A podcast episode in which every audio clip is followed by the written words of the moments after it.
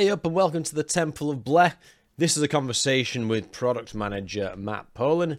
Uh, Matt was uh, a product manager at Roadrunner in the early 2000s. I'm struggling to sort of like qualify what period you want to call this. It could be the Road Rage period, it could be the Young Turks period. Um, I've got to qualify that somehow. But anyway, the product managers have been underrepresented in this arm of the research, so I'm pretty happy to have a long conversation with him and broadcast that to you guys. One, two, fuck shit up.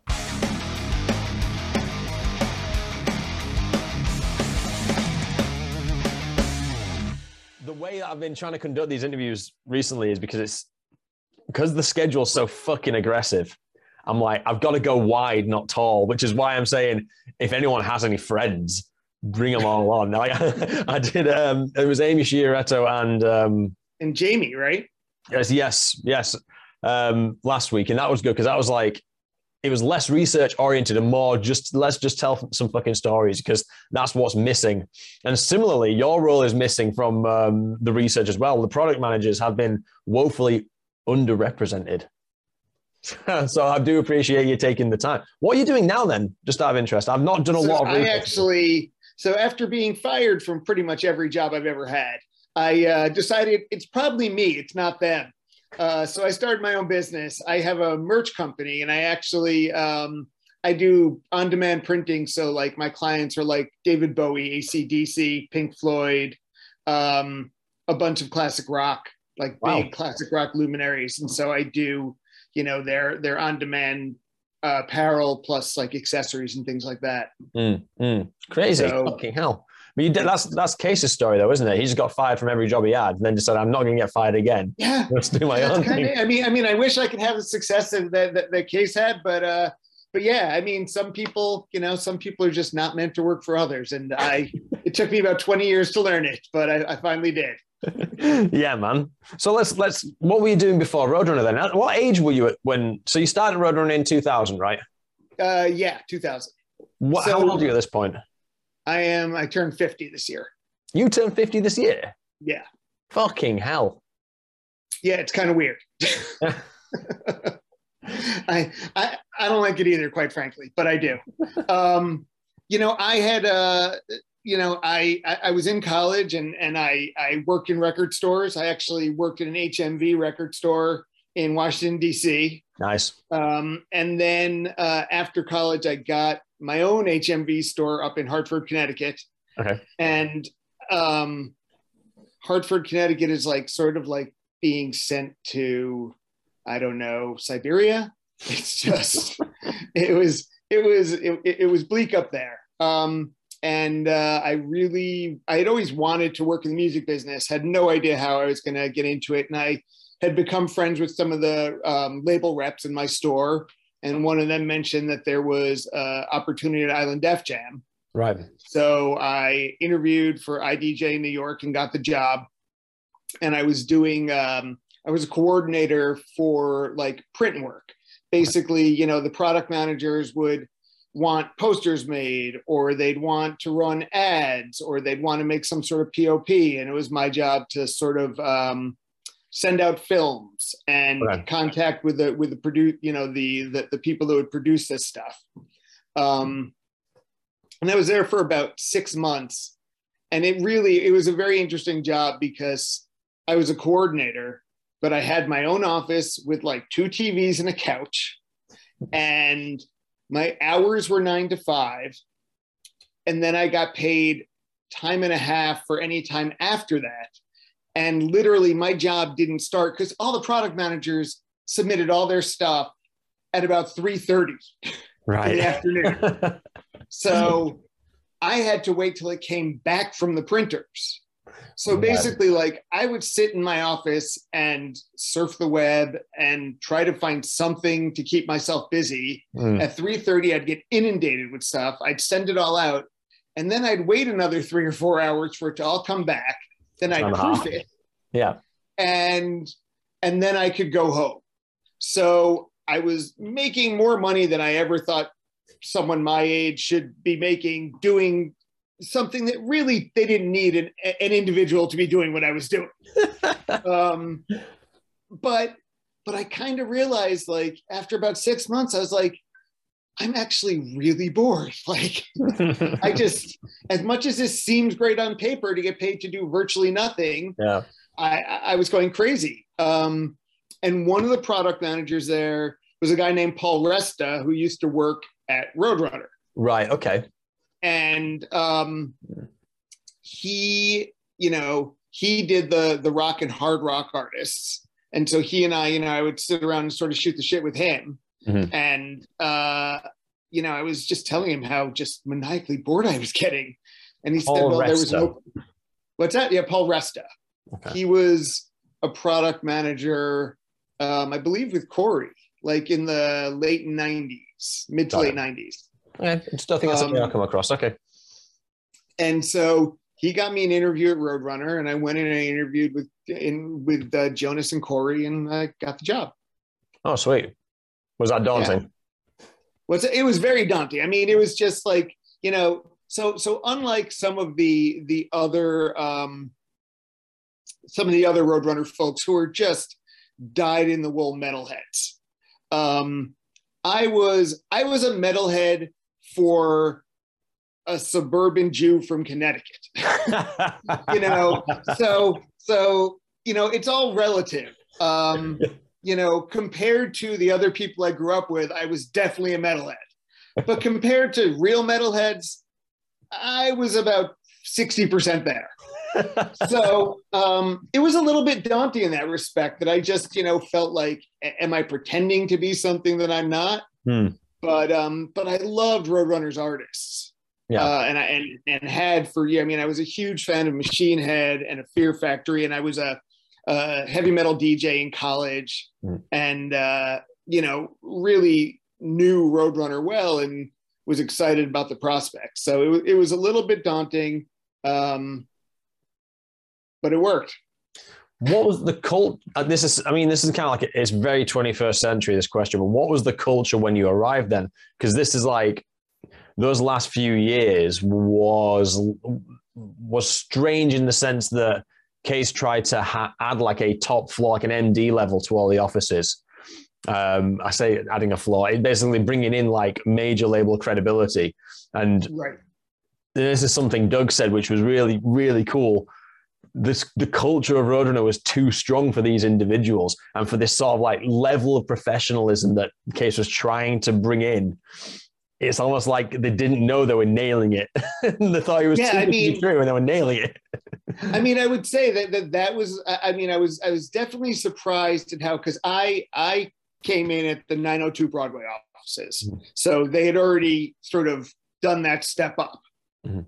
Um, and I, I got to say, I was surprised from when I got off the elevator at how clean it was and how professional it was. Um, I, you know, I think I had I had thought of you know black walls and and and metal posters everywhere, Hmm.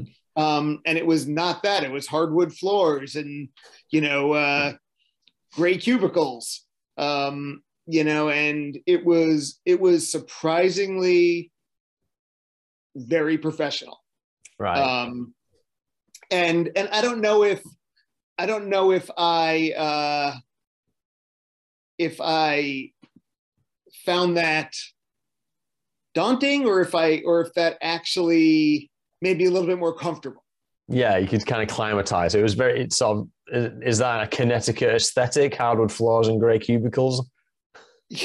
yeah i mean it was just it was just it, it, it was very similar to island def jam Hmm. you know island def jam you know had, was was very sort of office spacey you know i mean it was just uh it, it wasn't it wasn't the the sort of freewheeling metalhead meetup that i might have thought in my mind it would be. Sure.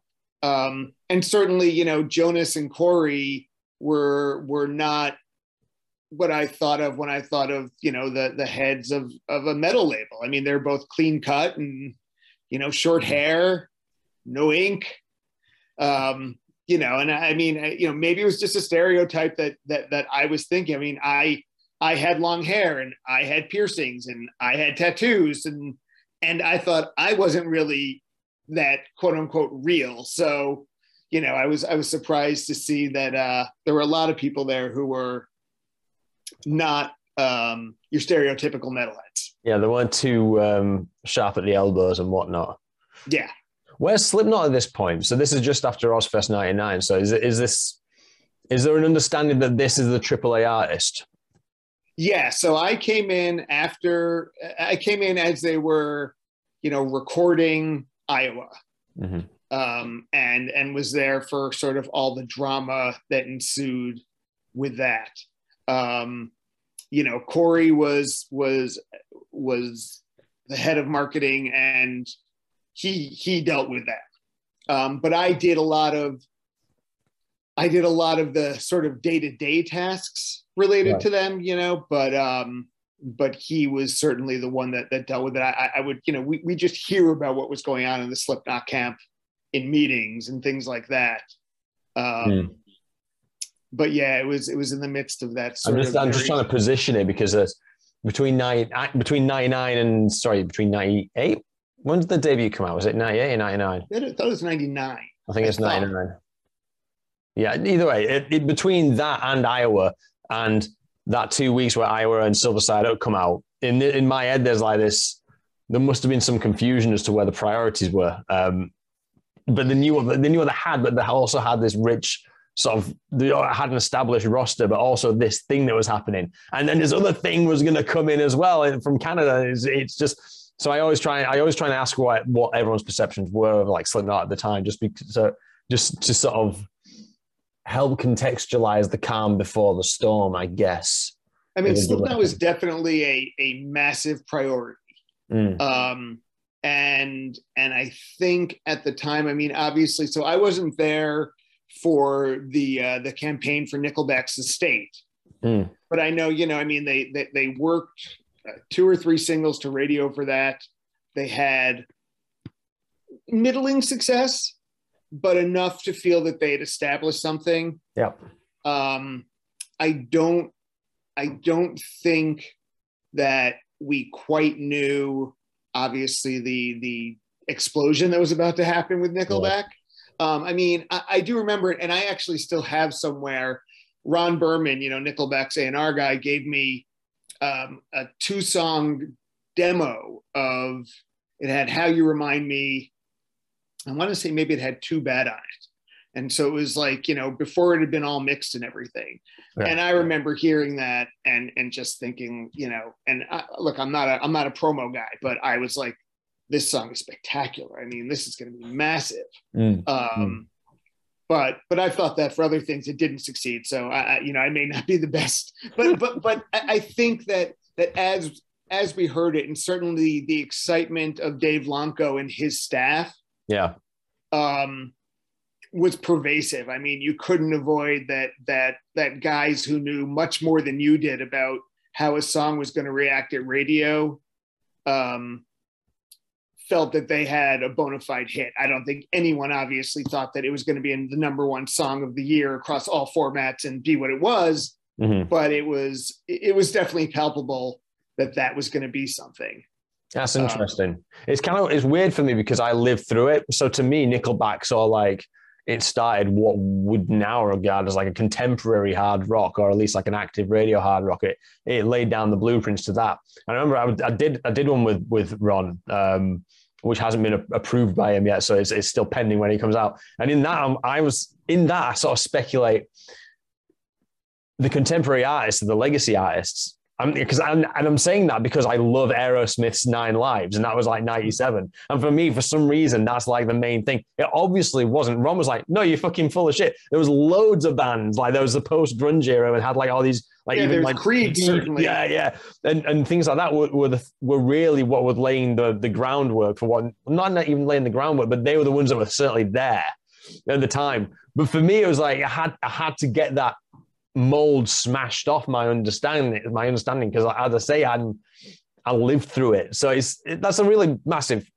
it's a horrible thing about this period.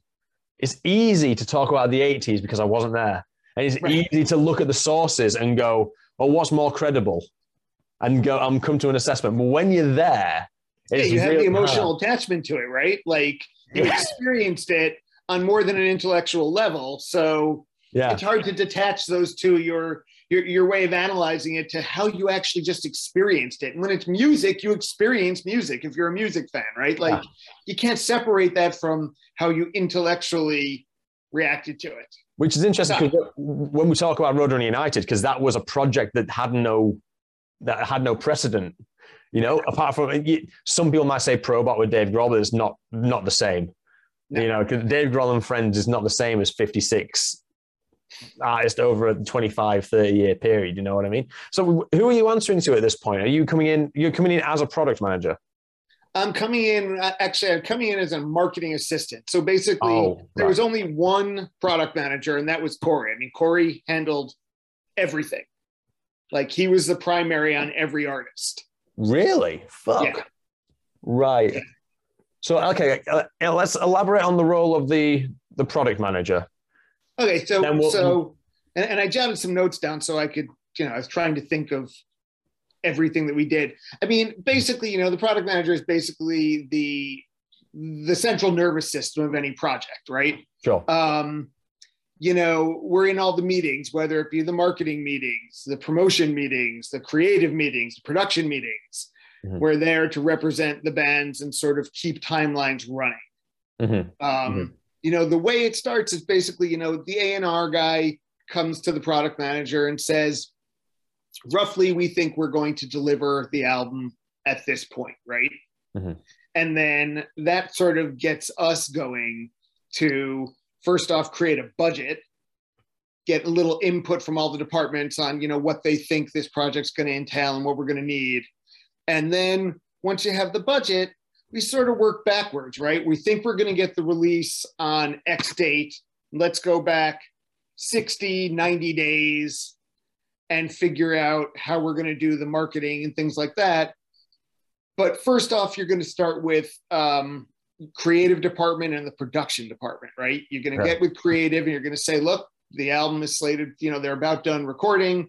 We got to think of doing a photo shoot we got to figure out if they have any ideas of what the uh, album's going to be titled and if they have any ideas what the designs are going to be if not then we you know the creative department will give them a few different designers to choose from and we'll start that process of yeah. working with the band on putting together the the creative elements mm-hmm. Mm. This, um, this, is, by the way, this is fucking perfect because the entire premise of this entire thing is that these things that we love didn't happen by accident. Right. And now you're going into the exact nuts and bolts as to how this this process works. Yeah, I mean, there's uh, look. I'll be honest. You know, I came into it with no knowledge of this, so I, will be honest. I was shocked at how many people it took to bring an album, you know, right, successfully yeah. to the streets. Right. I mean, it doesn't take that many people to just bring an album, mm-hmm. but to do it successfully, it takes a lot. Yeah, man. Um, it's, it's, it's, yeah, yeah. Sorry, keep going, keep going. So the creative creative department, they're, they're playing air hockey of of intellectual uh, milestones and things and assets related to a particular project, and then presumably yeah. coming back to you and saying, right, this cost this whole thing our bit. I guess this getting this designer to do that and getting that guy to do the typeset for the logo. That's fifteen grand. Cheers. Move right. on or whatever. Yeah, I mean, I mean, you know, and, and, and it's different. You know, I mean, uh, our the, the head of creative for, for, most of my time there was a woman named Linda Kuznits. Okay. Um, and you know, she had a great sense of the aesthetics of of the bands, and she also um, had a good sense of you know what designers matched up well with what bands. You know, I mm-hmm. mean, obviously, um, certain bands have a very particular idea of what their image should be. I mean, there are famous stories about um, Pete Steele and the exact shade of green that it had to be. You know, and I'm sure um, anyone. I mean, I, I, listened to your your talk with Mark Abramson. I mean, there are many people who can tell you more about Type O, but I definitely heard about the Type O green. Pantone um, three six nine. Yeah. So so exactly. So so it's um, you know so so it really depended from artist to artist. And sometimes it was it was great you had an artist who could sit down and say we have this idea of a skull and it's going to look like this. And we even have a friend who's a designer. And so it would and we'd be fine with that. Like if you've got it great. Mm-hmm. um, but sometimes it would be like we got an album title. And that's about it. You know um, and so it was it was it was definitely a process um, yeah. and then you know it was the photo shoot and you know sometimes it was does does someone in the band need to get a haircut beforehand or does someone need to lose weight or all these things like these things you never think about right like right. but it was definitely um, a whole part of the process but once we got that ball rolling um, we then you know we're in the creative in the production meetings and we'd sit down with our head of production. And again we slate in the release. And when you basically you know we had the roadrunner intranet which was when you put in the release you could then enter in all the other assets that were sort of going to be related to the release whether it be promos whether it be um, like a radio single mm-hmm. something like that. It could be POP. Um, okay. You know, it, it's it's all different, all the things that any of the departments would need to work a project. Right. So so that intranet was like oh oh so super. It's, it's fucking cloud storage for projects before. I mentioned the intranet a lot because everyone who talks about the intranet, first of all, like 10 people claim to have invented it. From this. Rich yeah. Perkins may not have invented it, but he definitely perfected it. He definitely had that. He definitely was there with presumably Basic or Python or whatever was going on. Um, yeah. But everyone sort of, everyone goes, the intranet was so effective at what it did that I now, in my current line of work, use a similar model. That's what everyone tends to say, but they yeah. never elaborate on exactly what it was. So when you say like it, it, it was way to have all effectively your project files, yeah yeah it just it, it was it was a place where you could just know sort of everything about a project. Right. Um, you know all the dates that all the salient dates um, when product would be delivered um, things like that. So that you hmm. know when a department needs something they can be like oh it's going to be in on this date. Right right okay. Um, and so and and of course you know a&R delivers something late or the mix takes longer or any hiccup along the way pushes it and then everything sort everything of knocks on cascades down. Exactly. Yeah. um so so that's you know those are sort of like the the nuts and bolts like the physical we're we're, we're getting going with creative. We've got our our sort of core dates in the production schedule and then now we're starting to work with maybe the touring department and the mm-hmm. publicity department and our web marketing department um, to start figuring out, obviously, with touring, trying to get them on a tour or if yeah. they're headline caliber to book the tour. Um, and then obviously with press and the web, you know, just about um, announcing a release date, mm-hmm. Starting mm-hmm. to trickle out information, you know, whatever the whatever the marketing plan is going to be um, you know, how we're going to sort of start unfurling it in a consumer facing way.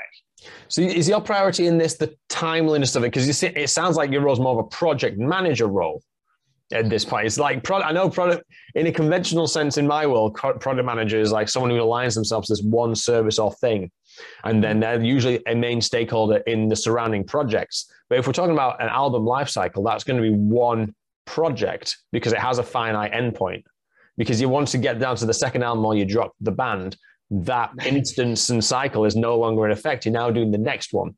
But it, right. it just seems like the way it's all staggering is like that's where the administrative function of the product manager is. It, it's in that life cycle, not aligned to one thing. But it, it's less sexy to call it that, I guess, though. Yeah, I mean, I mean, look, you know, I, it, it I mean, I don't know if product manager is a particularly sexy term either, right? but but I think that I mean, in a way, yes, you you, you were managing the physical product mm. to get, you know, to get the physical thing into stores. But as as this process goes on, we also do a lot of the traditional marketing. So we would be responsible for any um, consumer facing advertising. Right. So any any TV spots that we did, um, any magazine ads, any sort of promotions that we could set up outside, you know, with a maybe with a partner, like a co-promotion. Mm-hmm. Um, that would come directly from marketing. So, so we had a fair deal of creative free reign. Yeah. Um, we weren't tied into just getting everything that everyone needed. Um, I think that was definitely our core function to to to make sure that that once um, once a, you know once a release date is set up that we're making sure that everything continues to flow. It needs you know to to attend. Um, but we also because we're in on all these meetings with these different departments we also it's it's kind of nice to be able to um i don't know have an opinion whether it's taken or not um but but able to express yourself you know on on something with the promo guys Yeah. or with the touring people or or even a you know a, a publicity opportunity It's good because you've set up the dominoes, so you can see the the um, what's the what's the term I'm looking for here? You can see the landscape and go, all right, if A fucks up or if A goes in a particular direction, it's going to hassle B, which will have a knock-on effect with C, and then a week before release, we're panicking. You know, yeah, because you can see that from Oh yeah, and, and that Yeah. that happened all the time, right? Like it, you know, was a was a uh, was a radio station getting a presents on a show going to you know which which the touring department might be able to do. Mhm. Is it going to screw up the chances of the promo department being able to get a competing station in the same market to play the song? yeah, yeah, So, so yeah, where I mean, I think a good way to put it is that where each department, each individual department had a micro view, Mhm. the product manager had the macro view. yeah, yeah, totally, You know, totally. um, and so you know we were we we sort of had our our our hand in everything, and you know, I Mhm. mean, the idea was that we were there to facilitate. Yeah, sure. You know, I mean, Sure. that that was ultimately our goal was to do everything we could. Um, whether you know through our own means or through the fact that you know we were the primary people once the A and R guy handed it off, primarily communicating with the managers Mhm. um, to try to you know push through whatever our different department heads are requesting. Mhm. You know that was our job, just to sort of be there to fill in and to to to keep the whole shit moving. So at what point? Because we did skip a step, didn't we? Because you started out in marketing and then you moved, migrate to product management. Well, no, it's the same. It so so basically, basically what happened was was Corey le- Corey left. 2003 to join Sanctuary. I want to say it was earlier, but maybe it was. I don't remember. If someone else said 2003, then I would I, I wouldn't say no. Well, we can consult the miracle of LinkedIn, can't we? Not that it matters. It kind of it kind of does in, in this sort of weirdly critical period that we like to. Um, oh no, 2001. Okay, he was there for three years. 98 to 2001. Then went to Sanctuary. Right. So I wonder if he went like, oh man, like I wonder if he went before the sh- it all kicked off with like Iowa and Silver Side Up, or I wonder if he. I want to say that he kicked both of them off and then left.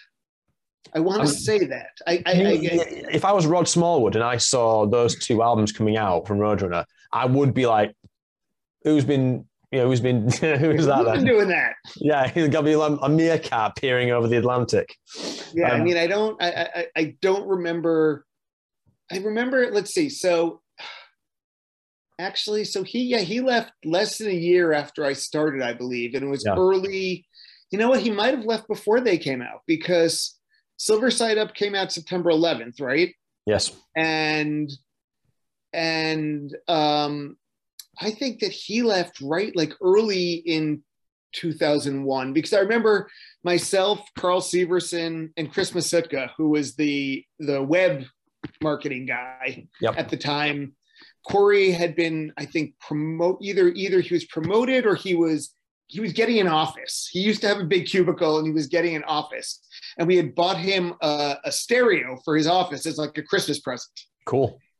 And he like never got to use it because he left like shortly thereafter. So I want to say he left early in the year, oh yeah, makes he- sense. Makes sense. It's a Christmas present. but I'm not 100% sure. I, it- it's been a long time. Yeah. Um, but but um, Oh, so you're asking? So so so he left.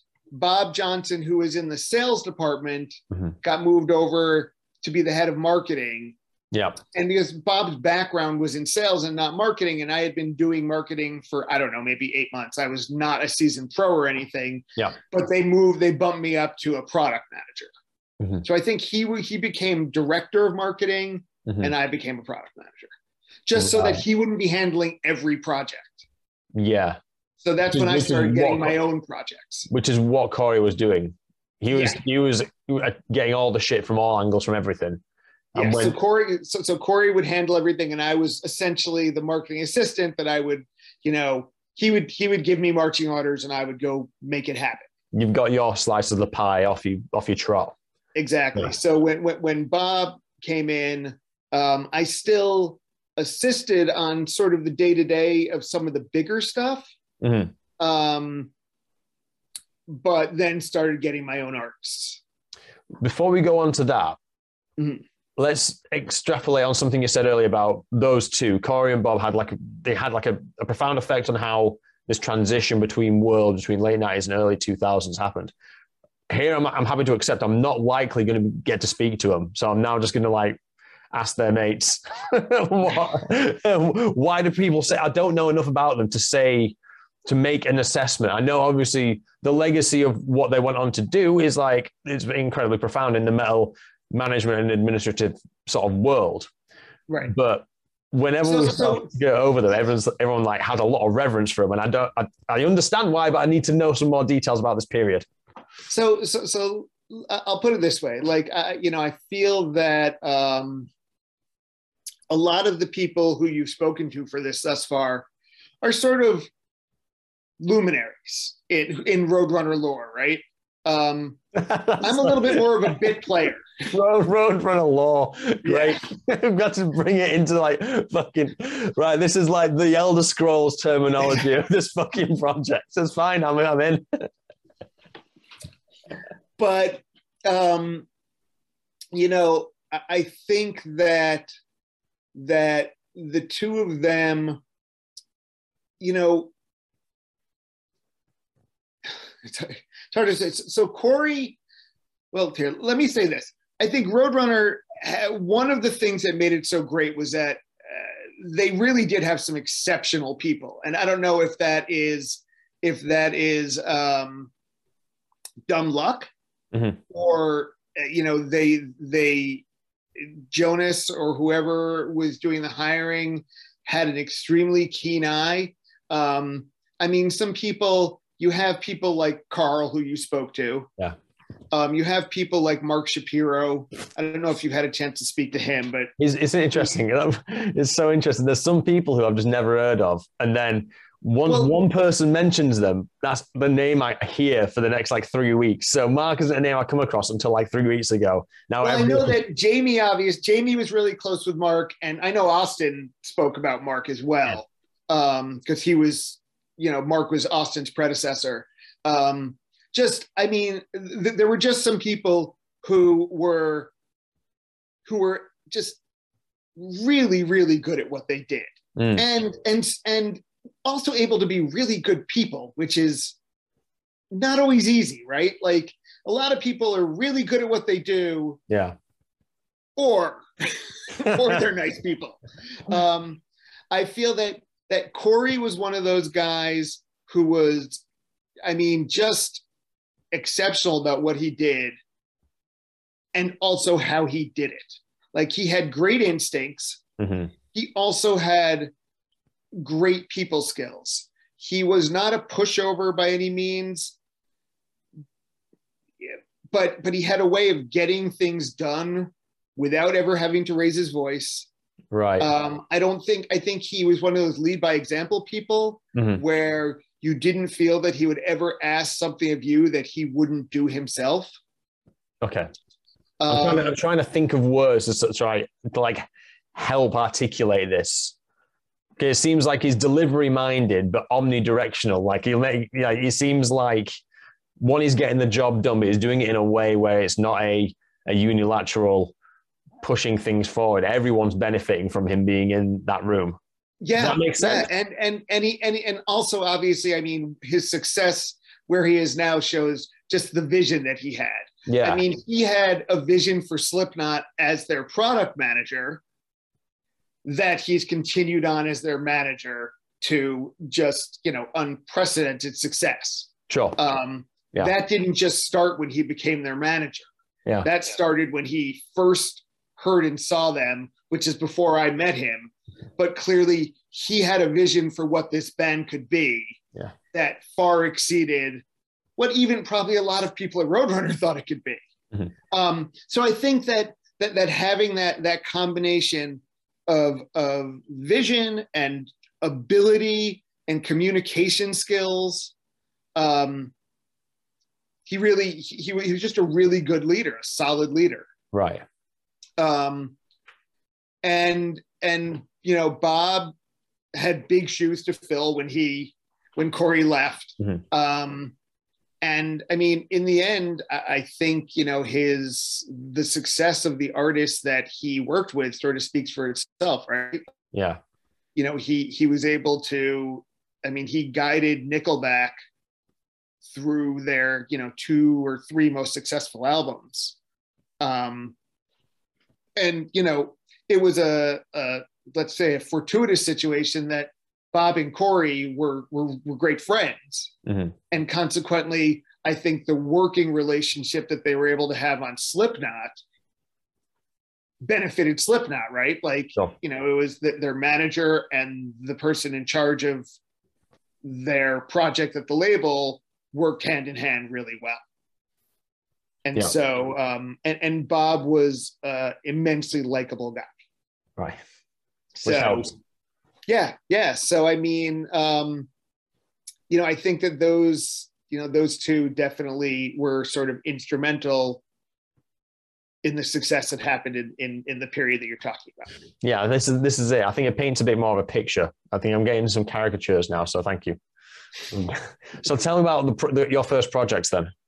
So my first projects were my first one ever was Killswitch Engage, No way. which was fantastic because I absolutely love Killswitch Engage. Um, but I did Killswitch, I did Devil Driver, I had 36 Crazy Fists, Ill Nino, Spineshank. Hmm. Um, and then I even, you know, every once in a while they throw me a bone with an established artist. I got to do Cradle of Filth. Um, I got to do Machine Head when they came back to the label, which was like a dream come true for me because I played Machine Head when I was a college radio DJ. And one of the highlights of my time at Roadrunner was strangely when, when Robb Flynn flew in unannounced to ask to be let go from his from the label. And I was the one who greeted him at the elevator. I was like, I'm meeting Robb Flynn, holy shit. And then and then of course everything that happened, I was like, oh, I may never meet Robb Flynn again. So it was good that it happened. Um, but then I then I got to product manage them, which was fantastic. Um, so you know, I was given, I was give, I was basically in charge of developing artists. So I had you know the agony scene, um, and uh, still remains. yeah. I have a So, question about the agony scene. Yeah. Did they fuck man? Did they have obviously as, as part of your role of, of developing these baby bands? Um, let's call them baby bands, not to be patronizing, because I know sometimes No, that's what we called them at the label. So Yes. okay. um, you'll have had to see them live a lot. Now, I have this memory of a band that had an intro track. Uh, I think I must have seen it like Leeds Cockpit, but the entire band would face the ramps, and then when it kicked into the song, they'd just do a 180 degree and just jump around like it was a curtain drop. Was and I have it in my. I remember thinking. I mean, I must have been 16, and I was just like, "What the fuck are they doing?" But I think it was the agony Hey, scene. do with what you got, right? Yeah. I think that was the agony scene. I don't know if you can remember if that, that was like maybe something that maybe they just did it on my can't- I mean, I don't remember them having done it, but I, I, I, it certainly wouldn't surprise me to find out that it was. I can't think of any other example of anything like that happening. Never mind in metal, but in show business. Maybe like like a Blue Man Group or something. It, it was just so strange. Just really, we're here. So why they just stood, why they stood staring intently at their arms, and then it's like dun dun. ah, it was weird. Anyway, no, yeah. So what year? What year did you get these projects in? Um, what's this, this the cutoff time when you started involving? I want to say I probably started getting my own projects maybe around 2002. Right. So I, had, I had Killswitch's debut for Roadrunner. Mm-hmm. I had Ill Nino's second album. I had Spineshank's second album. I had Chimaira from the beginning, from their debut. Oh, nice. Um, Devil Driver first, 36 Crazy Fist first. So did Ill Nino specifically request not to be released the week after um, Silver Side Up this time? exactly. Please don't put us up at radio against them again. and it's so cool though because that cohort of bands, that specific cohort of bands, was the other side of the fork because you had Nickelback and Slipknot doing AAA things, and then you had this still litany of um, of of developing metal and what some would be regarded as what we then call metalcore, which is now something different. Sometimes refer to it as like new wave of American metal, and it goes left and right. We don't know what the fuck it is. Whatever the terminology is today.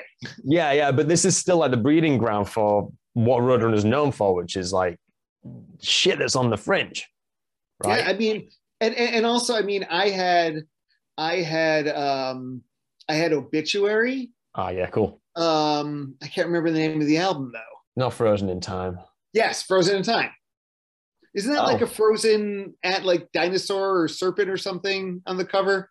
Yeah, it's kind of like a glacier, and then there's like a serpent, sort of like the skeleton of a serpent itself sneaking. Yeah, so I had that. I had Deicide's last record for Roadrunner. You had you you, also, you had Scott Burns' last record verbatim.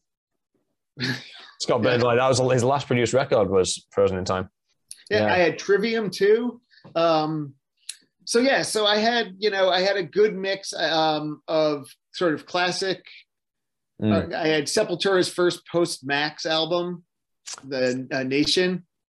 Oh, of course, yeah, yeah. Sorry, I was I was thinking for some reason I was like Soulfly's first put what? No, no, no. I brain Soulfly. Bob did Soulfly because right. Max was Max. Yeah. And uh, yeah, so. So can you um, attest to the Rose story, Ro Coley's story about his dad um, reading that verse is like an Indian verse or something on one of the tracks. I I, I can neither confirm nation. nor deny. um, um, shall I Google? Ah, no, it's all right. You should go back to the raw episode. It's it's a good story. Um, so let's let's think about this this. Obviously, your role as product manager, you, we, we've got this many life cycles of many things who's who's regarded as the golden egg then? Is it Devil Driver? Because of all these of, of the artists that I was working with. Yeah, in this sort of like in this period, because between sort of like 2002, 2005, there's no straight winners. Now that we look back at it, there's like there's some clear fucking winners. No, in fact, there's yeah. there's no losers for sure of that lineup, but there's some which are like obviously have stood the test of time and have done really amazing things, and some of them have either fallen off or weren't quite as successful. Um, but when you think of those, the first as them coming out as they're coming out of the gate, mm-hmm. where's my money going? Because it isn't with Trivium, not I was going to say. So I can tell you where the money went, which isn't necessarily that that everyone at the label believed that these were the bands that were going to make it. Mm. But I could tell you that the money went to Ill Nino and Spineshank. Really? Well, they were both they were both bands that that had radio campaigns. Sure. So, okay. So when you're talking about going to radio, you're talking about a six figure investment. Fuck. Okay. So, oh, so, it, it, wasn't. It wasn't that they had the most viable radio applicability. It's that they had they had already the invested. They had, had the infrastructure and a campaign already there. Well, no, it was that we felt that they had that that they had radio oh. songs. Right. Okay. Got you. And so and so consequently, that's worked into the budget. Uh-huh. Um, so so I mean, I think that, but but if you take out if you take those two out, right? Because because radio just demands exorbitant spending. Yeah. It, if yeah. you look at the the rest of the the roster, I think the feeling was, yes, Devil Driver because Dez had a fan, existing fan base. Yeah. But there was definitely some question as to whether that fan base was going to be hip to his much heavier sound and Yes. and whether the metal fans at large would embrace Dez of the makeup wearing and the goth scene as Dez the reinvented metalhead Yeah. which I think they did. And I think the the, the album absolutely um, justified that they were the real deal. hmm hmm Um, I think that the other bands that were really that we had high hopes for were Killswitch, um, Chimaira. Those are probably the and and tri- sorry and Trivia. So was My Last Serenade not regarded, or was it not? Didn't have a, a radio campaign around it. It did not. So it was, I mean, it was the song that got Loncao and the radio department to very excited about the prospect of somewhere down the road, Killswitch doing something that could merit a radio campaign. Right. Um, but the verses were far too screamy Yeah. Yeah. for Yeah. commercial radio. But I mean, I mean the core. I mean, God, that band. I mean, their choruses are are are are, are saccharine. I mean, they're they're they're they're so catchy. Yeah. Um, and so I think that that definitely planted the seed of you know if if they can deliver a song without a screamed verse, we Mm. have something. Mm. Um, Trivium, I think, was sort of the same thing. Like, wow, the, I mean, you know, obviously, uh, the de- their debut for Roadrunner definitely had shades of classic, you know, uh, Master of Puppets era Metallica. Yeah. Sure. And I think that the feeling was was well, look what Metallica had done. So, you know, somewhere in this, I mean, you know, I think when I met Matt Heafy, he was 18 years old. Mm. Um, Yeah. You know that that somewhere two or three albums down the road, when he's really still just in his prime, they were going to be big. Yeah. Um, and then you know, and then with Chimaira, I mean, I think that particularly with the impossibility of reason, Yep. um, you know, we felt that just there were anthems, you know, pure hatred was was just, you know, I mean, there, there were just things about it that seemed like they would resonate with the with the diehard metal crowd. Was there any, knowing that you've got the macro view, Mhm. are there any like massive issues that happened on that roster? Is there any? Is there anything where it was like, no, we've got the we've got the creative angle for this band completely wrong? Like for example, like did it take any a particular migration of mindsets to get the Devil Driver aesthetic to be so departed from Coal Chamber? And like, I guess for Ascendancy, that that album art is like something. mm, It's off the beaten path for the time, isn't it? You know what I mean? Yeah, I- I mean, I think that you know, I mean, I remember some some artists. I mean, look, Killswitch is easy to, to think of when it came to the art because Mike D did all did their it all. artwork. Yeah. So so so we knew that. Um, Devil Driver, Dez had that symbol that Right. he knew that he wanted, um, and so we knew what to work off with off, off of with that. I remember Chimaira had a friend. I want to say it was either Todd Bell or Garrett Zunt who sort of had the ideas for their artwork for them. right. Um, so, so, so they, you know, they definitely came in with Came loaded. Exactly. And I want to say that that trivium, that painting for Ascendancy was, I don't remember particularly, but I want to say that it came from the band. Mm, Like it was, it was someone that the band knew. right. um i mean you know i think that with with particularly you know what we're calling the baby bands the bands i work with you know image i mean these guys were metalheads right they weren't trying to transcend at least in their in their earlier stages they weren't trying to transcend to the mainstream and they were metalheads so their image was Mm, was genuine, right? Like they Yeah. weren't trying, it wasn't tough to get them to to try to project something. Because this is, I mean, it was their lives. They had dedicated their lives to being in heavy metal bands. Yeah. They probably looked like metalheads. you know, like it wasn't like you need to stop looking like an accountant. Although I did once get in trouble because Justin, the drummer for for Killswitch, Mhm. when he started, like he was totally clean cut. I was like, he looks like he's in a Gap ad. he he he did not like that. um, but yeah, I mean, so, so I don't think it ever really arose. There's only one.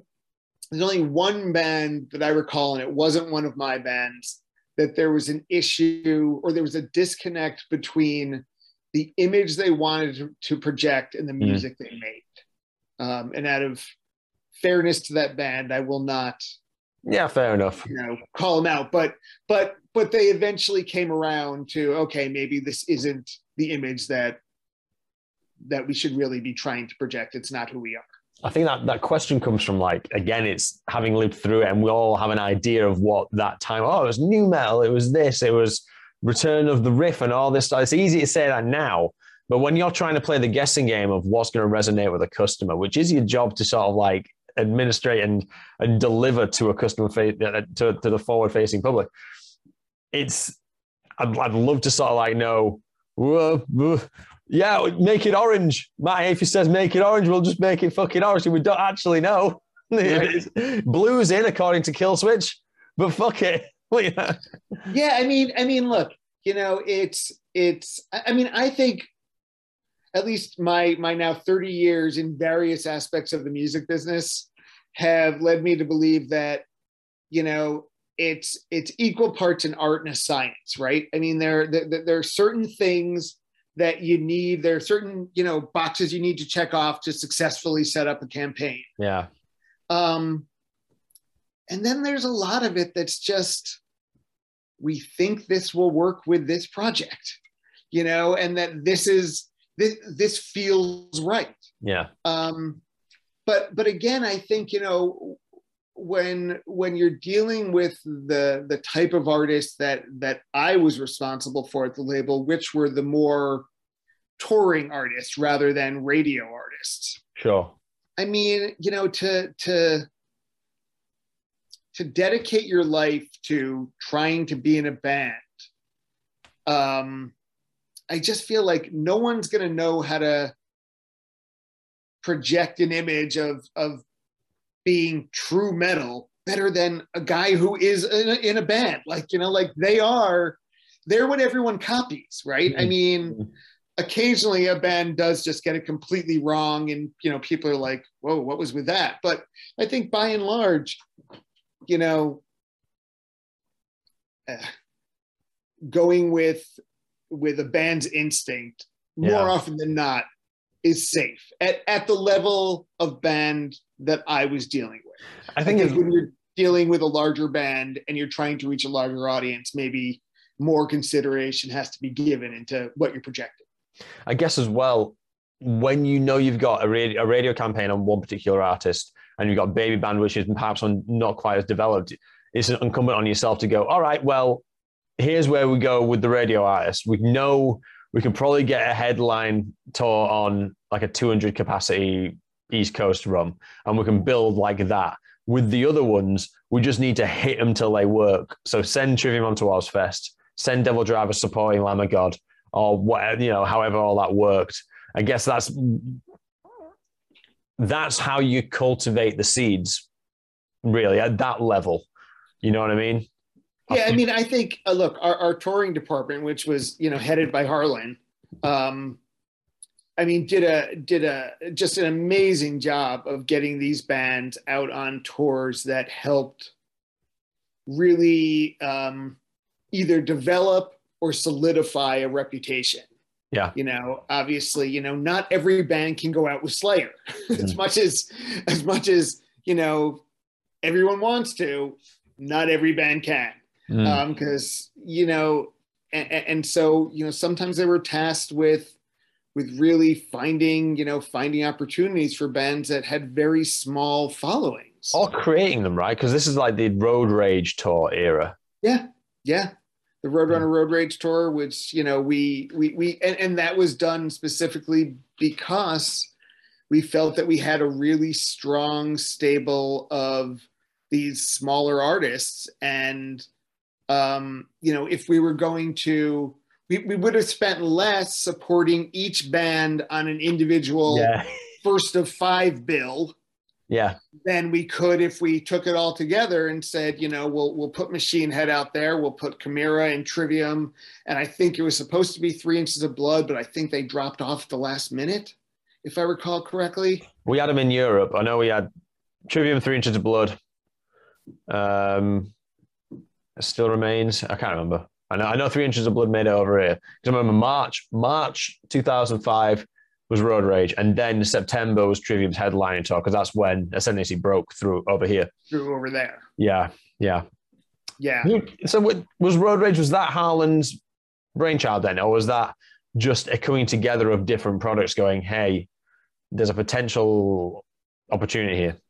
Yeah, I think uh, you know. I think Roadrunner had always liked the idea of touring their bands together. I mean, it, Mm. it it kind of made sense from a lot of different angles. That you know, publicity wise, you can get the same press out, outlets to cover all your artists, Mm. and you can use a bigger one to make sure you get coverage for the smaller ones. Yeah.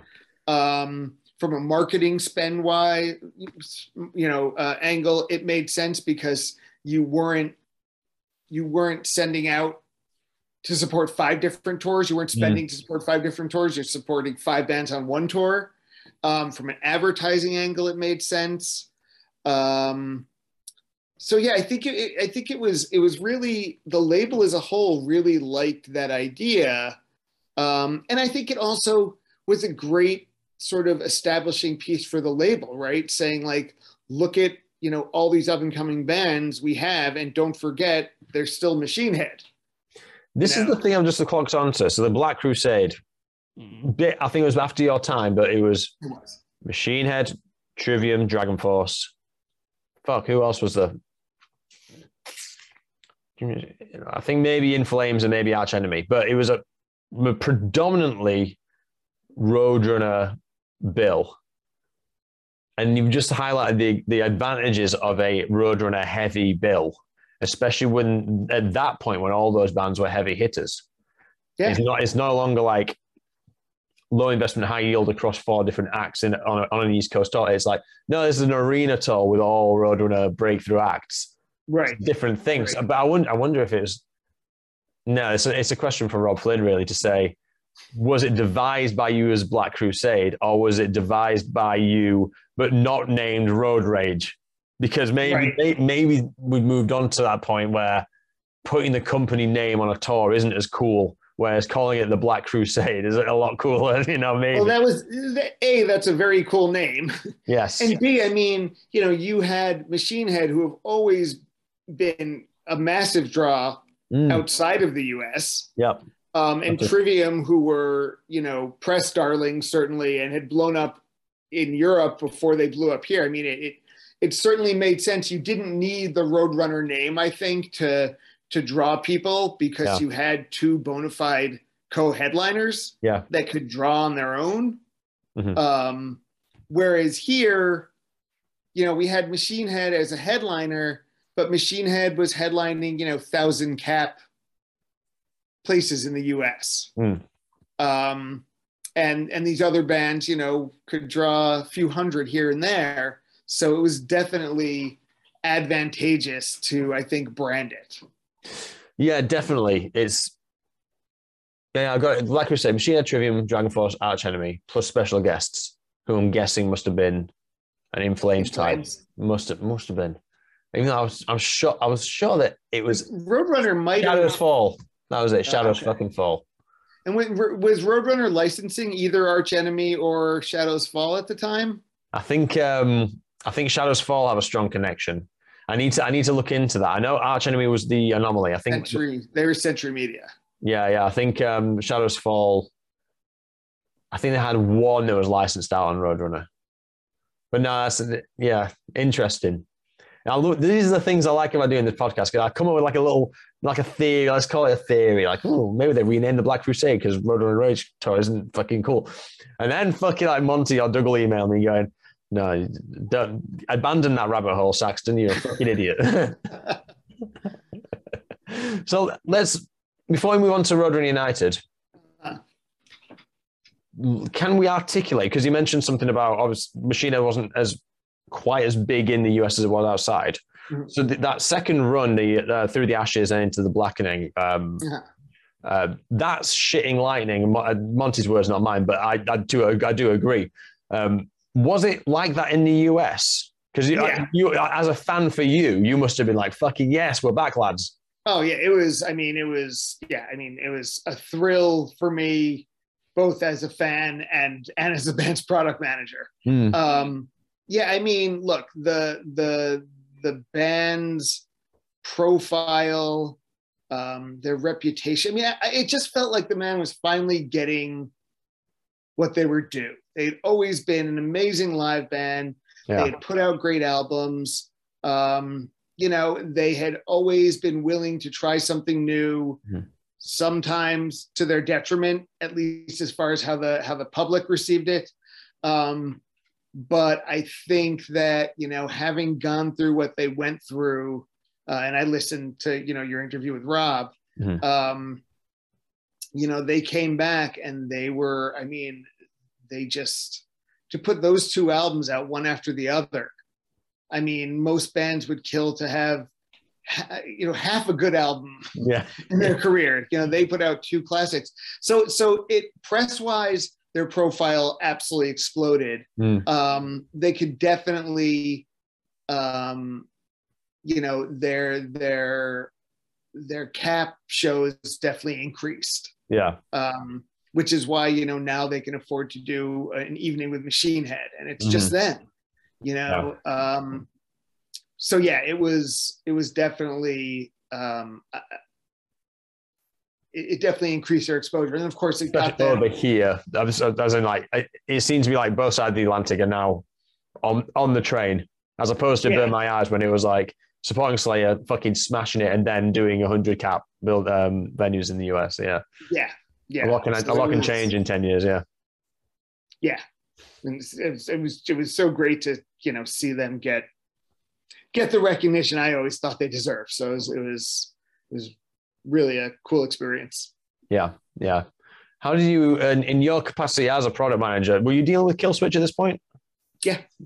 So when uh, when Jesse leaves, are you like, fuck? How yeah, is any of this? exactly what I was like. I was like, what the fuck are we gonna do?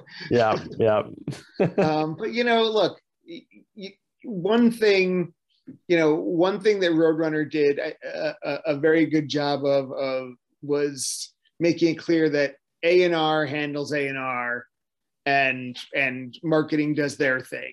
Um, there were, you know, there were the Young Turks meetings where we were given, you know, some say. Um, I, I, I don't know why I laugh at that. I was thinking so. I don't know who came up with the idea of the Young Turks, but like positioning it as like in a in a historical revol- revolutionary context, just screams Jonas or Doug. Yeah i'm not i'm not it. sure who who came up with it but you know it, it, was it was one of those places where we were allowed free reign to speak um, and we had you know we had great you know it wasn't like i mean the a&r offices were kind of separate from us they were Hmm. off in the back um, but i mean we had great relationships with the a&r guys we talked to them all the time they'd have us they'd you know have us come in and listen to music and Sure. whatever. Um, so it wasn't that they weren't interested in our opinions, but ultimately, when something like a lead singer leaving a band happens, it wasn't anything that I was going to solve. You yeah, know, yeah, it was it was I love this band where you know the I, I hope we can get more than one tour, but it's all we're going to get right now, and Mm. you know, let's see what happens. Um, and then, Yeah. of course, you know, Howard happened. I, I guess I guess the question is more when a singer leaves a band in that, especially a prolific band like that, does it what stops? What stops? Do you stop? Everything stops. Do you ha- so you have to apart from unless obviously touring is its own thing, and if you can find someone to fill in, you find someone to fill in. It's done on a very local level. But Mhm. I suppose if it's something like from an artist development perspective, and there's a strategy and there's an idea of where this band's going to go, then you have to sort of pump the brakes and go. We don't know what's going to happen now because the dynamics shifted, and the band that we thought was a baby band uh, that could grow into a live stalwart is now just a baby band again because we don't know what they could be because there's right. no, this one key ingredient is missing. Yeah, yeah. I mean, and and you know, also keep in mind they also lost their drummer. Mm. Like like everyone, obviously, like you know, it's it's funny. Um, you know, Carl's band has that song "Nobody Takes Pictures of the Drummer." Like everyone always talks about about um, Jesse leaving. You know, it's like Tom was their drummer. Yeah, he left. Nobody seemed to care much. Um, but I mean, you know, it was it was a matter of. I mean, certainly, you know, look, album releases are are front loaded, right? We mm-hmm. we put all our marketing into making you know creating awareness around a release so yeah. we had made the the last serenade video and that was getting its play in metal in metal world mm-hmm. um, we had run our advertising campaign they were they were, had already been i think probably number one at metal radio um, so that campaign was essentially over mm-hmm. um, so it was really a matter and they had done that first tour with i think it was Soilwork and hypocrisy mm-hmm. Um, and so it was a, you know, it, it was a situation where there probably wasn't going to be a lot more invested in the band on this project. Right. Other than, you know, if they had gotten another tour, there might have been some tour support, but they were a band that was great about tour support. They owned their own van, they toured in it, so they didn't ask for a lot of money. Mm-hmm. Um, you know, there would have been some POP, you know, some posters that we would have sent out and stuff like that. So it wasn't one of those things where we're like, oh my God, we're, you know, tens of thousands of dollars in the hole. It right. was, we, we got a good, you know, there, the, a good launch with them and we could afford to sort of pause and see what happened next because we weren't in the middle of a, of a, you know, multi hundred thousand dollar campaign. Right. Which is nice, which is the advantage of being a product manager of baby bands that when something goes wrong, mm-hmm. it's a lot easier to stop that train. Yeah. Yeah. Wow. Okay. Very cool. I think I asked that to um, Mike Gitter about um, Michael Graves left the Misfits. He was like, well, you know, as long as Jerry's there and Doyle's there. it's like, okay, cool. Yeah. I mean, yeah, better example, I guess. Yeah yeah, I mean, look, I mean, Adam, you know, Adam is the, I mean, I, I think because he's the, the, the showy, you know, the sort of the, he's got the blonde hair and he mm. produces their music and he doesn't look like a metalhead like people think of Adam. But I mean, that band is truly a band. I mean, yeah, yeah. and um, yeah, I mean, they, they they just got fortunate, right? I mean, to to lose Jesse, to get Howard, to lose Howard and get Jesse back. Mm. Um, you know, sometimes sometimes things work out. I kind of I consider these times right. I consider 2018 onwards as the post Last Jedi world where we realize that no one's opinions mean fucking anything, right? Similarly, I believe we live in a post Jesse and Howard world where band disputes or like let's say bands members slagging each other off in the press like years after certain disputes.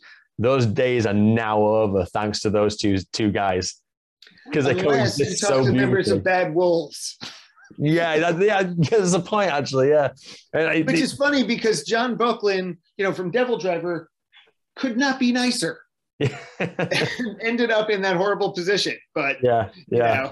you know, um but yeah i mean i mean howard I, every day now i see you know, Howard and Jesse from their current tour, you know, on Blabbermouth, you know, playing together, which is great, which which actually dovetails nicely into Roadrunner United because that's the first time the two of them shared the stage that we saw. Yeah. Yeah. let's, let's start. Let's start. With, is there any? Is there anything actually from this period? Uh, can I find the again? The product manager role is underrepresented on this in this project at the minute. Is there any it's other? Not sexy. It's not a sexy I, thing. but I, but it's interesting. It's really interesting. Like if people sort of think, as we sort of unpick the, the nature of a record label and understanding that no, there's not a bunch of fat blokes in cigars in an ivory tower throwing shit at bands. There's like a, there's a whole like mechanical. There's a lot of cogs in the system which are trying to optimize um, the output of these bands, not necessarily for profit, but to propagate more metal because yeah. that's the objective. Don't tell Monte Conner that he's trying to make money because he is trying to make more metal, right? right? So if, if, the more we learn about that, uh, the better we, the better suited we are to delivering that in the next fifty odd years. And we have to ask the difficult questions, which is. When Michael Graves leaves Misfits, are you having a bad day? And you have to ask the dumb questions to get the answers, right? Right. And so, and product management is part of that process because you need someone to coordinate those bits. But yeah, someone's got to make the donuts, right? That's it. I'm, I'm, I'm romanticizing perhaps maybe the, the, too much, um, but you know, it's it's how the sausage is made, man. So, so as we as we leave that behind, we talk about like Roadrunner United, which obviously, as we said earlier, is kind of like it doesn't ha- it wasn't precedented. Is there anything from this this product management era from let's let's call it early 2005 backwards. Is there any stories or sort of anecdotes or observations you want to make and share before we forget? Um, you know, I have a, a I have a long history of putting my foot in my mouth, so I'm going to refrain. Oh, come on. I'll let it out if you want. Um, you know, um, you know, I don't know. I mean, you know, I, I just come away with, you know, I mean, I, I have weird things. I mean, so so I remember I was one of the few people in the office who was completely sober. Right. I, I was co- totally clean. You and Cees. Um, and one day, Clown was coming to town, and Clown needed pot. Monoculture. And yeah, and nobody, nobody, like everyone at that label, not everyone, but there are a lot of pot smokers there and nobody could get clown his pot. I ended up having to get clown his pot. like I had friends, you know, outside of the office who smoked, and I remember I had to go to Brooklyn. So we're in, you know, Midtown, not lower, you know, lower Midtown Manhattan. I had to go to Brooklyn to go get weed. Then I had to go up to like 72nd. Clown was at dinner or was at lunch with Jonas and Cees across the street from Carnegie Hall and and I had to like walk in there and deliver him a bag of weed. and it was just to me like the most surreal way to spend a day, especially as like someone who doesn't smoke pot anymore. Someone saw your job description as product manager and thought, I need some product. Yeah, exactly. Yeah. Exactly. I was like, so so you're the guy that gets people weed now. Um, you know, I mean, there's obviously, you know, there's the Roadrunner holiday parties, which, oh, you know, are, are, yeah. are, famous. And I probably remember more about them than most people do because I didn't get drunk. Mm. Um, but no, I don't have any like crazy stories. I mean, I guess when it's, when it's, it's the life that you're living at the time it doesn't seem that weird. Yeah, yeah. Now that totally. I'm, you know, 25 years removed from it, I don't know. It's I like talking about the the Christmas parties though because sometimes it's usually no one has like a long sustained story about one insane night. It's always like this, um, and something happened, and this. I, I feel like sometimes when I ask the question about the Christmas parties, it becomes quite it's a sacred thing that you'll never understand, Jim. There's no point asking. It's just like this. It's behind like this an emotional vault door for everyone. Was, let, let everyone have their let everyone have their sacred memories and stop trying to pry in. it was it was pretty. I mean, I I mean I remember especially the year that, that Jerry Cantrell came, and in a in a in a world, you know, I mean, we worked in a world full of rock stars. Mm and still Jerry Cantrell was the rock star of rock stars. Joe. Um, and actually, that actually reminds me of something. So I took a personal vacation over to Europe. I want to say maybe 05, 06. I went to the UK for a couple days, and then I went to stay with a friend in, in Paris. And then on my way back, um, I went back to London and Chimaira, I want to say it was Chimaira, Spineshank, and Ill Niño were playing together. Mm-hmm. And there's a bar that you're probably familiar with that was like a it's like a hole in the wall right around the corner from one of the one of the venues. It's since closed, but apparently everyone knew about it, and all the Roadrunner staff used to go there. Crobar. Maybe it was Crobar. Was it really? It was really small.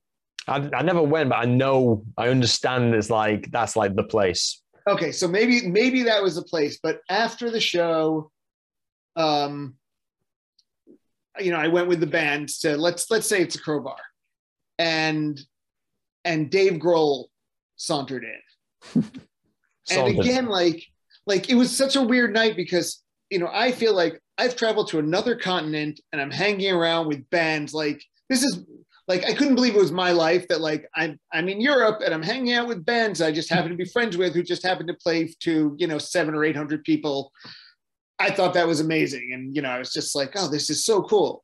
And then just Dave Grohl walks in, and suddenly every band I was with became like I was with the bands I was with. They're just like, it's Dave fucking Grohl. Like it was just, it was very surreal and, and a very sort of cool opportunity, yeah, um, you know, to find yourself in. Yeah. no, fair. Let's let's jump into uh, the old Roadrunner United then, knowing that this is a right. rabbit hole that we probably can't clamber out of. So what? How does it? How does it come to your world then? Because we know there's a, a lot of coordination required. Yeah. So Mark Palmer's idea primarily, and then Monte sort of carried and and adapted it to you know be what it was. right.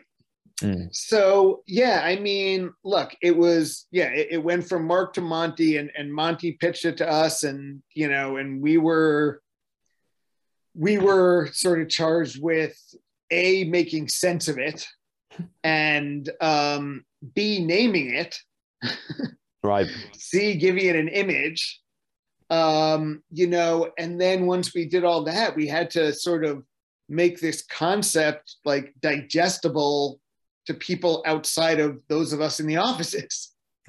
Yeah. Um, so in in in all honesty, I inherited the project about halfway through. Okay. Basically, um, Bob Johnson had been handling it, but I believe maybe it was you know they were in the midst of either setting up both volume three from Slipknot and um, the Long Road, or Sure. maybe even the follow up to the Long Road from Nickelback. So he was right really reasons. thin. Yeah, yeah, That's right 2004, 2005. Yeah, that would that be stacks that. up. Yeah. So so he was really spread thin, and I think that it just came to the point where they're like, "Let's give this to Matt. It can be his number one priority. It needs to it needs to take some shape at this point." Mhm. and and and he just didn't have the time to commit to it. Um, so it was it was a little bit of a weird situation because it probably should have been further along than it was in the marketing imaging Right. Okay. process than it than than it was um, for something that probably needed more marketing and a cohesive messaging. Can I paint a picture then? Can I paint a picture? So when it when it arrives at you, you've probably got Dino and a load of a load of songs coming in because I know wh- where he was at that time. He had like a because he was out of Fear Factory, but he was still doing music and he was submitting things to Monte. So there's probably that happening. You've probably got Robb Flynn sort of on the fence about doing it or not. You haven't got Matt Heafy yet because that doesn't happen until much later in the process, a surprisingly late point in the process. And then presumably you might have Joey, but you haven't got the Manchester United inspired imagery, right? Yet you haven't got Monte doing every interview. You've probably got a release date, but you haven't got. I'm trying to paint a picture of what the position of this sort of thing was. Yeah, so I mean, I mean, you're you know you're looking at it very much from more of a uh, A and R standpoint, Right. Okay. um, whereas I'm you know I'm sort of challenged with looking at it from a marketing standpoint. Mm. Um, I mean, to to an extent, and I know this this sounds horrible to say, and and and, and you know take it within the context. The music itself didn't matter that much to me at the time, whether I had heard it or not. Yeah. Um, the the project was coming out, and it was going to it was going to sink or swim on the merits of our ability to communicate what that project actually was.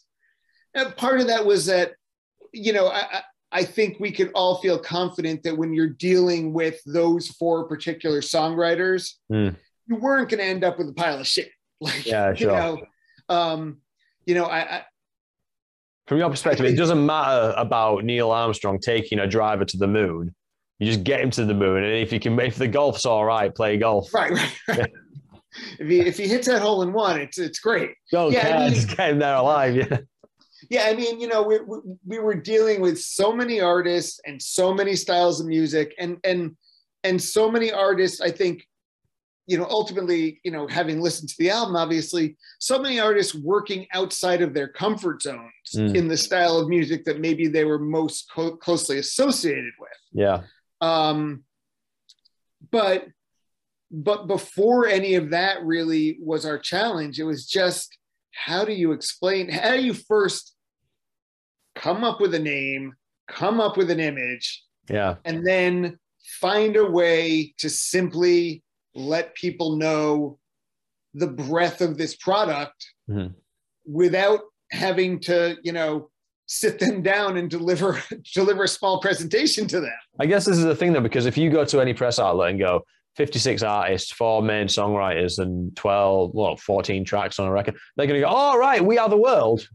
It's like, Yeah. no, Well, no, it's or something they're completely basically going different. to think soundtrack compilation. Yeah, like yeah, you know, I mean, I mean, you know, because that's what a lot of soundtracks were at the time. But but they were those, you know, most soundtracks were bands B sides that had Hmm. been recorded and just didn't make an album. It's like, no, this is all original music.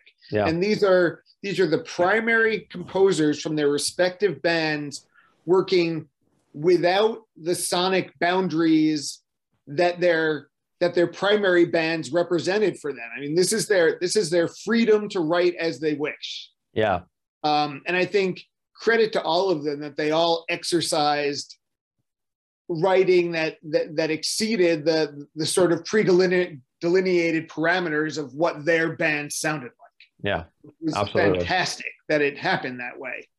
Um, but yeah, when you take it when you take it to the press, all they do is think, oh, it's 16 songs by 16 different artists, sort of whatever. There are four artists who wrote them, but they're all different bands playing them. Hmm. It's a soundtrack, you know, and you're just like, no, that's not what it is. Um so yeah it's you know it, it was a challenge which is why you know I, I i sent you that. I literally was was cleaning out our house and came upon that ad yeah, um that we had done because i was like that's how we eventually decided the easiest way to break it down. Like it's this many captains this many players this many songs yeah, this album.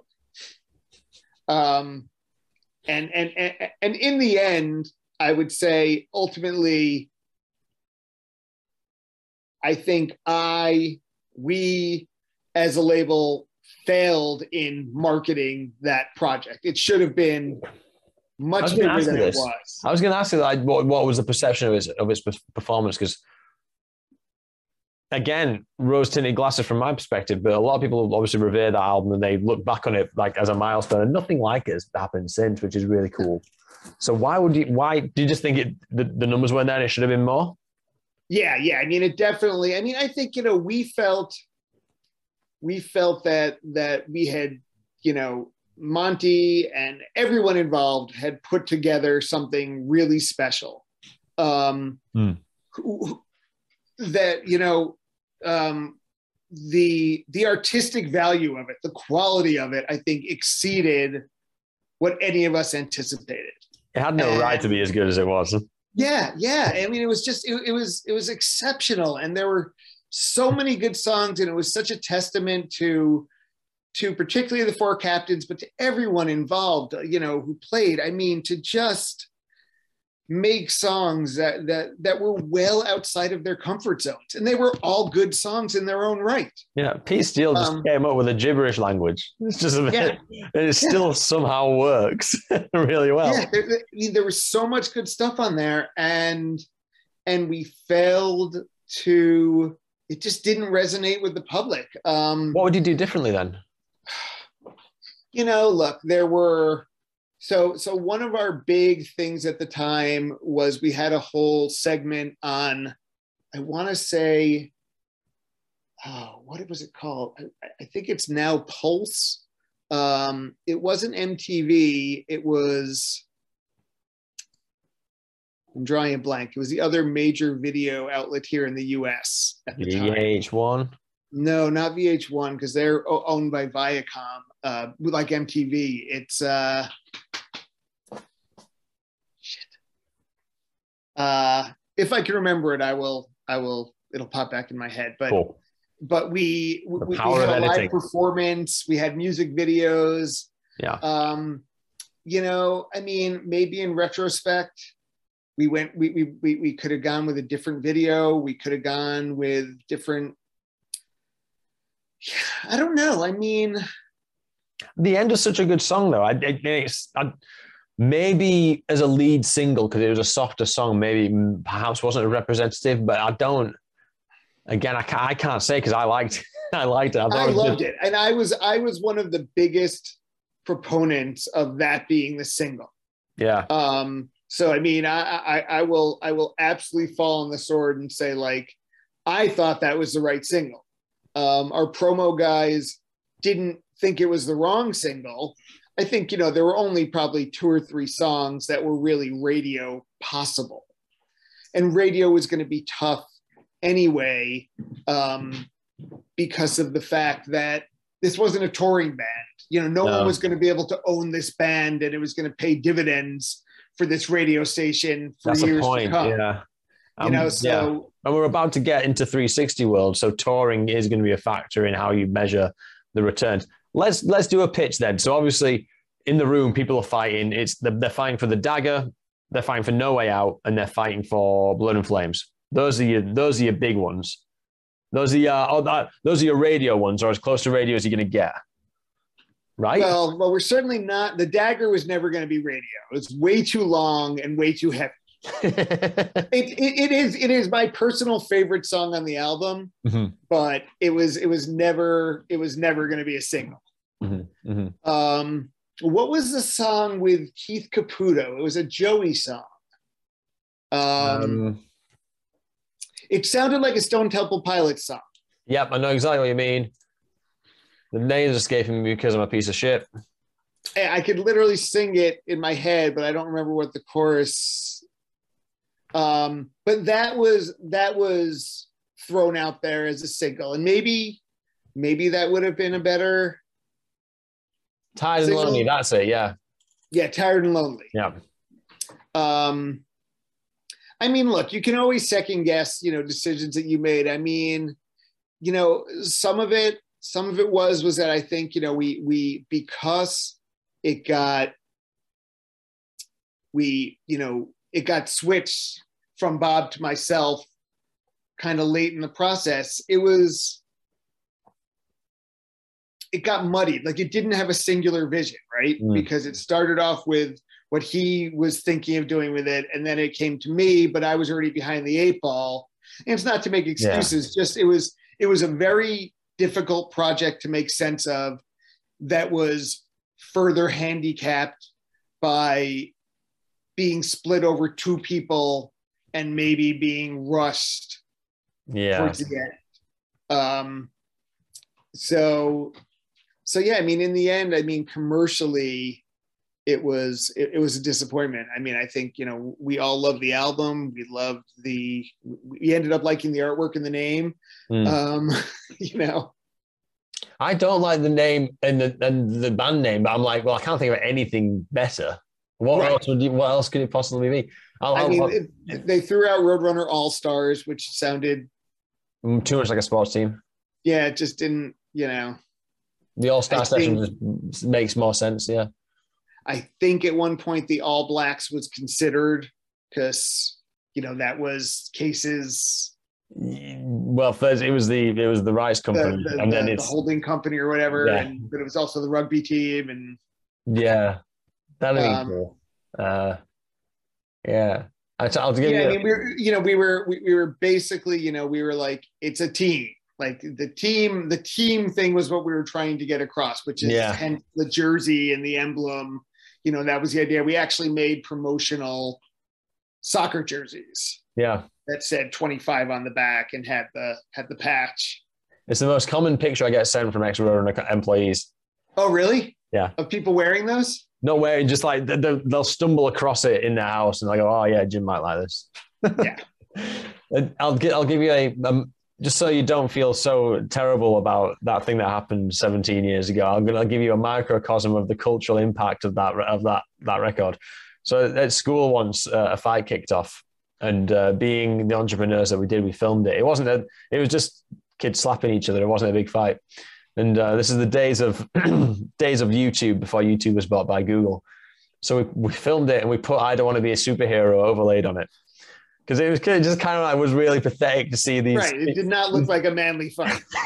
yeah, it was just like funny, ironic, good song. Two morons slapping each other and then just sort of looking at each other awkwardly. It was really sort of stupid shit teenagers would um, would would would have happen to them. But people were always like, "Ooh, what song is that?" It was like, "Oh, it's, it's uh, Runner United." Oh, never heard of it. Oh, yeah, Never heard of obviously. But these like not like normal people, not metal people whatsoever. Like, ah, that's a great song. That I, so you can you can. Michael Graves can be uh, take solace in, in the fact that Right.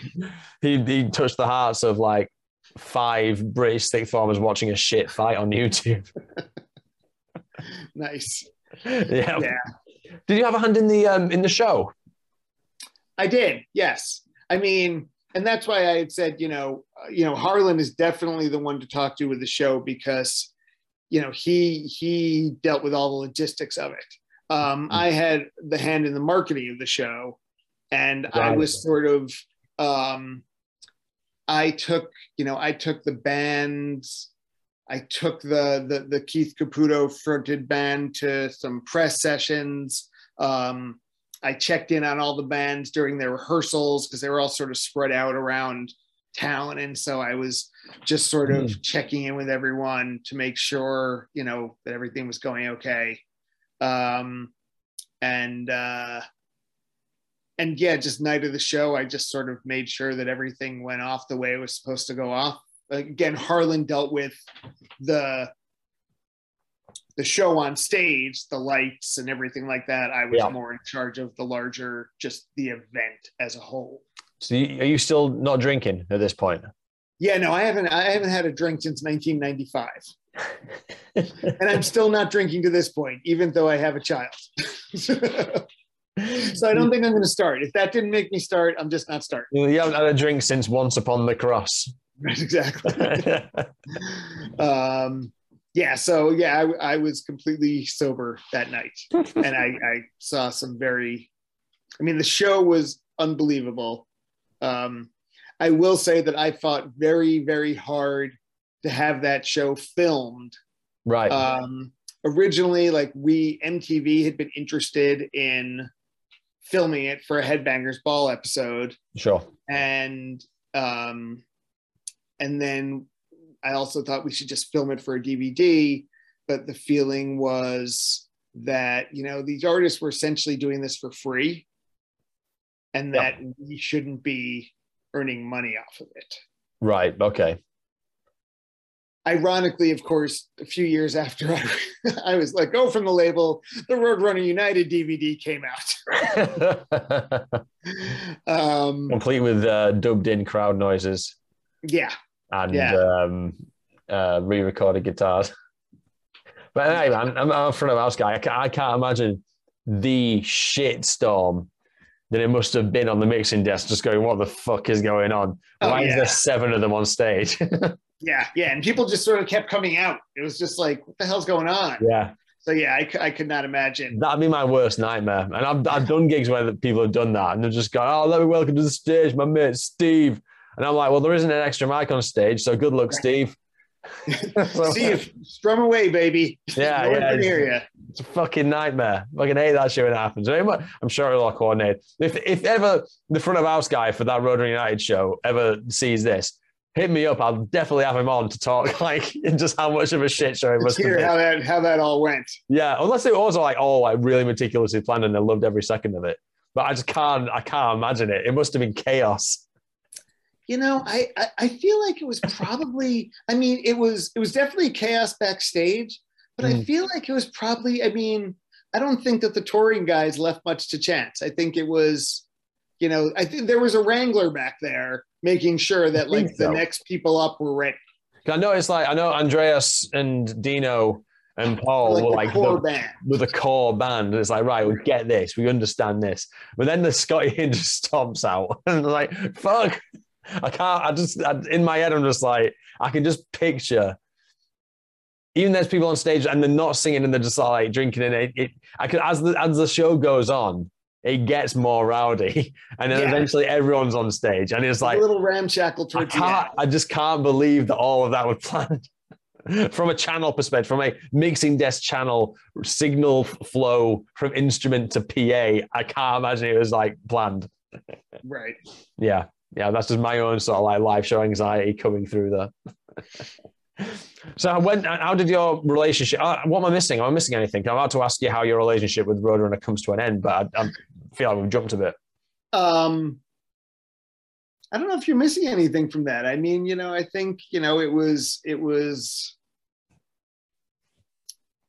it was just a you know it's a project that that that that came together it was a herculean feat by various people whether it be monte and dave rath from an a&r side or um harlan and justin from a logistical side of getting people here and there and i know that you know colin richardson's wife had a lot to do with it as well Yes. but I'm just talking about the people, you know, inside the inside the label. Um, yeah, it was just it was a lot to put together, and you know, it, it got it done Mm.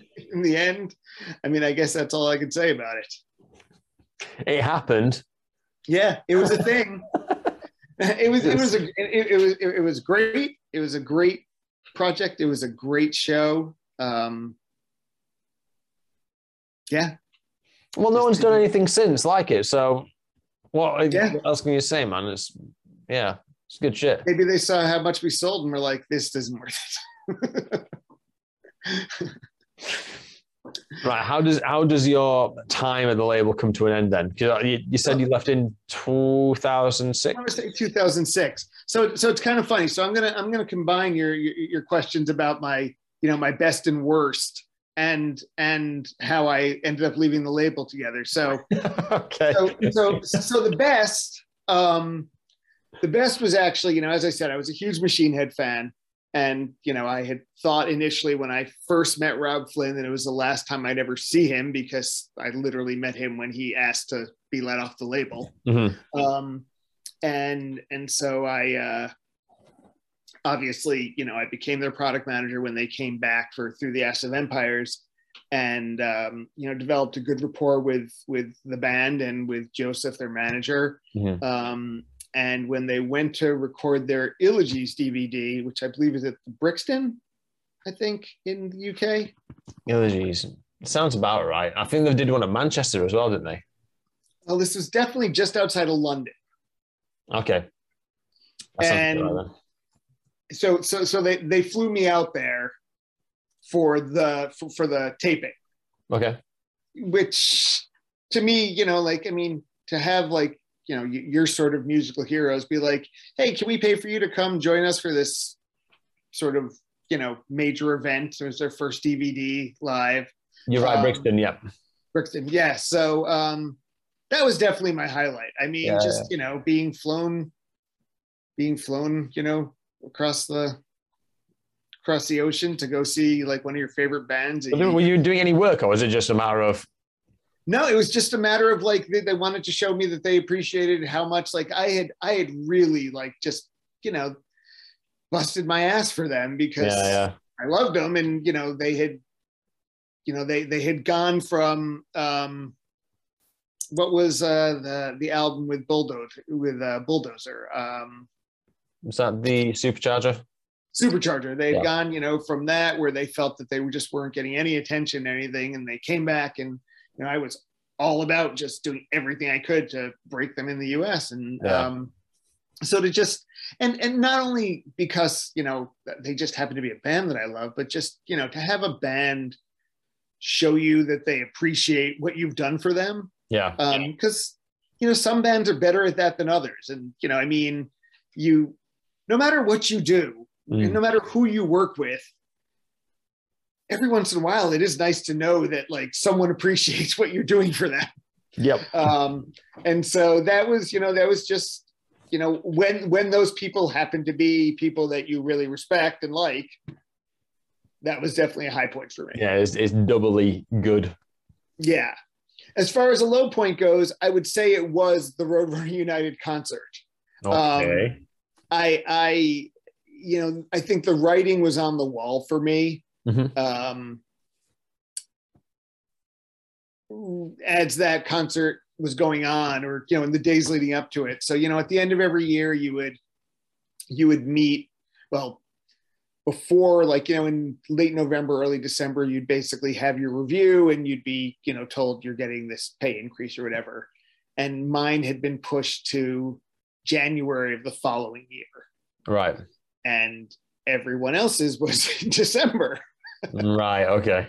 and uh and so you know I, I could tell that that that there was a very good chance that you know they were they were being very kind to not let me off to not fire me before the holidays Yeah. Yeah. Yeah. um so you know it was it was a very bittersweet night that like you know i was part of this huge um you know this huge event celebrating 25 years of this of this label and and you know i, I was an integral part of it but i knew that it was probably the last thing i was ever going to be doing for the label Yeah. um and so that was you know that was definitely a, a bummer you know i mean i i, I would have liked to have i mean I, I had a great time that night and Mm. you know i i had formed a lot of relationships with a lot of the artists who played that night so i Mm. got to sort of spend the time with them um but uh but i you know i i went through the whole experience knowing it was probably the last Um, Yeah, and what was the writing on the wall then? Was it just like you don't have to you have to you don't have to overshare, but there's always like a there's an instinctual feeling when you're in a job that's fated, right? So I guess was it that, or was it just like was there a few sort of catalysts? Yeah, I mean, I think look, I, I I- I was well aware. So so basically, if I had to describe, like, I am, I am the best worker you could want. I am one of the worst employees. Yeah, Like, if you absolutely needed to get something done, I'm the guy you go to, and that's what I was at Roadrunner. I was the first one and I was the last one out because I didn't drink. I never was hungover. Like, I also loved my job yeah, you yeah. know and so if really like something had to be done you gave it to me if something had to be done and you didn't want to get a shitty attitude about it you probably would go to someone else right. so you know i think that that that dealing with that stick gets old after six years um and you know i think um that i had just worn out my welcome you know Sure. you just get that feeling when you stop being included in meetings that maybe you used to be included in Right. Yeah. Yeah. Yeah. you know, Yeah. or or you find out that something's happening with one of your projects that you were never even you know you know no one ever even brought it up to you. Yeah. Like that's really weird because usually none of this would happen without it going through me you know? So i mean it, you know it was not i i was not um you know sherlock holmes. It, it didn't take you know that to to to see what was going on. Uh, Fair enough. yeah, and it was you know it was unfortunate. It, it it takes going to other places sometimes to realize how well something or how good you had it. Sure. And I think that you know Roadrunner being, I mean, other than six months at Island Def Jam, being really my my introduction to the music business, it was all I knew, yeah. and so you sort of take it for granted, right? And then you go elsewhere, and you're like, holy shit, Roadrunner really was on top of their game. Like, so, so yeah, so there was there was definitely some of that, but you know, with age comes wisdom, right? sure. So I'd say that was, uh, yeah, that was, you know, I could see the writing on the wall because you can definitely see, uh, you know, you're being left out of things. I think uh, one of the things I round round these off with, as the as the music kicks in, it fades out, is what like can we can we summarize like Roadrunner? Can I know why I like Roadrunner as a consumer? But have you got like any words or phrases or like any any anything that encapsulates the essence of why Roadrunner is important? Yeah, I mean, why it's important. I mean, I, I can say, you know, words that come to mind for me, um, just my experience with it, it you know, it's like a family, it was a team. Mm. Um, it, was a group of people who were actually like united in a single goal, Yeah, which which was which is a rarity, I think. When something went wrong, no one ever looked to point a finger. It was everyone got together to figure out how to solve it. It didn't Right. matter. You know, we, we we were all unified in a goal. I mean, why is why is it important? Um, I mean, I think to any metalhead, you know, who, you know, music being probably one of the most defining aspects of their life. yeah, Um, I mean, they they just made a shit ton of good music. and it wasn't an accident. It was, yeah, it, was- wasn't an accident. Yeah, Um, yeah, it was just uh, you know they they weren't afraid to take the, the label. It wasn't afraid to take chances, Mm. uh, and and wasn't afraid to uh, you know maybe do things differently or do things do things their own way, which Yeah. was uh, you know obviously resonated. You know, not only did the music resonate, but the the the, the label and the image that the label projected resonated with people. I think it was real. Mm. It's the last great. I'm playing with the idea of it being the last great independent label. I don't think it's necessarily true. It certainly is for rock and metal, but Yeah, I mean, it, it's interesting to say that, right? Because again, you were talking earlier about like you know being able to how you experience music in your your formative years, right? Mm. So, so because we're getting older, right? Like new labels like a Sumerian or something like that, we may not see the way we see as Roadrunner yeah, because Roadrunner came, I mean, came at a special time in the music industry, but also came at a particular time in our lives, right? And and as you get older, I don't know, the coolest record label doesn't mean as much anymore, right? I mean, Mm. I think I think music in general has been devalued now too. So you know, it's hard to uh, it's hard to think that there's ever going to be a time where a label could make such a statement. I guess. Yeah. I think that's right. You know, I think that's that's correct. Uh, Your opinion is factually correct um, in that sense.